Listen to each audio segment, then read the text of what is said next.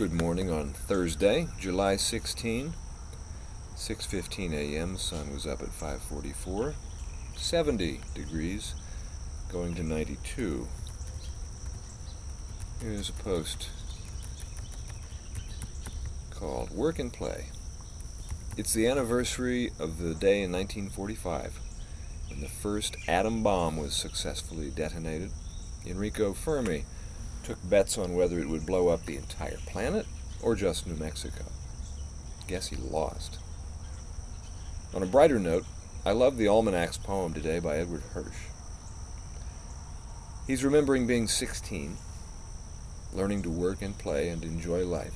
Each night was a Walt Whitman of holidays, the clarity of a whistle at 5 p.m., the freedom of walking out into the open air. Almost makes a drudge summer job like hoisting garbage or peddling overpriced baked goods to rude, pushy people, older daughter, appealing for the contrast. If work is whatever you have to do, and play is what you do because you enjoy doing it, it's shocking how many of us end up in work we don't enjoy and never expected to. Seems like that first summer job would wake everyone to the urgency of finding meaningful work. Why don't we teach courses in that? I do, sort of. Take your time here if you can afford to, I tell students. It's so important to find work you want to do. Your happiness really depends on it, unless you're Sisyphus and can content yourself with whatever rock you're assigned. These days, by the time freshmen enter my classroom, they've already been advised, ill advised, to hurry up and leave already. Get out in four. Get a job. Get our graduation rate up. Get us off the hook. Good luck. I'm so glad I took an extra year as an undergrad to find my vocation. Tuition back then was so much lower like everything else. But how do you put a price on the freedom of walking out into the open air? As Henry said, the cost of things is best measured in the exchange rate of what I call life. It's only mid July, and here I am already thinking about how much fun it will be subverting the advising system at work in the fall. Well, in August. Mustn't rush the summer. So that was this morning's post to Up at Dawn. And uh, let me get caught up on some earlier posts to Delight Springs. Starting with Monday's post called Walking with Dogs and Kids and Proustian Sentiment. Signed off this morning's podcast, that was Monday's, about walking with children somewhat plaintively with the unpremeditated lament that while I used to walk with dogs and kids, now it's mostly dogs. The kids prefer to drive. But I should hasten to add I do still walk with kids, the kids at school, when we make our rambling class rounds.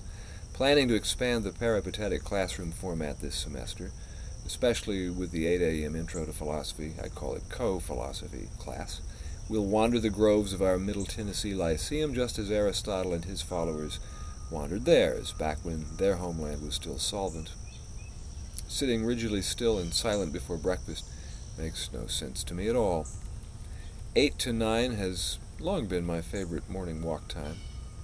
Fact, I've come to regard it as my sacred hour. Nothing, doctor's appointments, committee meetings, philosophy classes, has been allowed to interfere. I'm not about to let that change just because the scheduling and room allocation czars have decreed that we must occupy that slot or none at all. We'll occupy it all right, and with a bounce in our steps, or at least in mine. Some students may sense that a grade could be at stake, but that should only quicken their pace. While I'm indulging the sentimental mood for those days of yore when the pre-collegians who happened to share my roof and my last name walked with the dogs and me enthusiastically, without any hint of obligation or compulsion, I'm tempted to hunt up and share some old and gauzy images of our dogs and kids expeditions of yesteryear. But maybe this borrowed image re- reproduced in yesterday's Times Review of a little girl in a red hoodie racing to catch up with her dad on the on the path during their stroll. We'll paint the picture with just a little less tint of embarrassment for them. The day will come, I promise, when, like me now, they've uh, moved beyond embarrassment and feel only nostalgia for attempts perdu. And there's my self reminder to address the question I posed the other day about Proust and Whitman. I will eventually, time permitting. That was posted on Monday. On Tuesday, I posted to Delight Springs. Proust and Whitman Redux and the Bear. Proust and Whitman, then, returning to the question of how they relate to other walking philosophers and philosophers of walking like Montaigne, Rousseau, and our contemporary Professor Gros. Their sensibilities were so different, noticed Adam Gopnik, alternately expressing the urge to flee civilization and the madding crowd, in Rousseau's case, and in Whitman's to embrace it. Professor Gros himself says almost nothing of Whitman, though he does say plenty of Thoreau. Our popular notion of the latter is of a hermit like solitary individualist, a guy not even in, invested enough in the society of his peers to pay his taxes when disappointed by his government. From a gross point of view, maybe that's fair, so maybe we can't infer his take on Whitman from what he says about the author of Walden. Seems to me, though, that Whitman's famous barbaric yawp in celebration of the teeming masses of Manhattan is not so different in tone and intention from Thoreau's more secluded call of the wild. Both are declarations of attachment and an expansive sense of identification with a larger world and with a nature whose constituents include varieties of organic and pan-temporal life, including but not restricted to humanity. Both, in their different ways, affirm what William James called our really vital question what is life going to make of itself?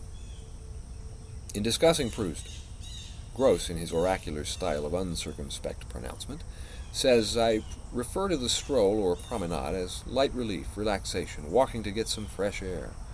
You say goodbye to your work, but when I think it's, uh, but I, th- I think it's not so simple, so architectonic and neatly boxed. When strolling with children, as discussed the other day, the work-play distinction simply does not arise. The adult stroller who is open to the instruction of children, which can run in both directions. The Thoreau style saunterer who always walks to work like D.B. Johnson's Henry, a bear, realizes that real work is too important to leave at the office desk. And I've got a nice picture of Henry the Bear strolling under moonlight. And then yesterday, posted this to Delight Springs.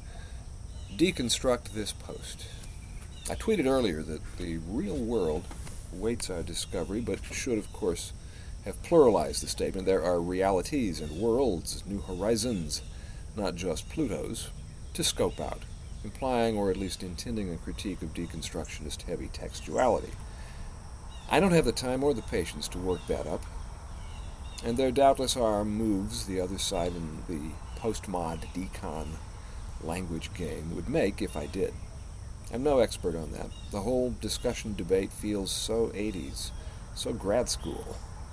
I do see the Rorty Society's new call for papers has been issued. But the point I want to punch right now, the textual proposition I want to punctuate, is simply that when I go walking, pedaling, and swimming, okay, floating mostly, each morning, I'm also looking for real worlds and new horizons. Or refreshed and renewed horizons, minimally. The fact that I almost always entertain some problematic discursive query or concern while in motion. while in motion. That sounded rough for a fraction of that time anyway, does not alter the fact that a key element of the total experience feels light and non-discursive in a very good way. So, my philosophy of walking denies the dichotomy between working and re- recreating, recreating, the dualism of discoursing and experiencing that I think I read in Frederick Gros and his philosophy of walking. I need now to go back and reread his Thoreau section with the question before me does he also take from Henry what I do? namely, a sense of walking as a form of life that straddles the worlds of text and experience. Again, I must pluralize texts, experiences, realities are my quarry, not just words and verbal constructs. Something there is, Horatio and Jacques, that is not merely dreamed up and written in your philosophy texts. That's one of the implications of the phrase, more day to dawn. If I'm right, I must of course use words and texts to tell you about it. That's where this language game gets so tricky, and it's why I'm always wondering about the pre and post poetic experience of poets.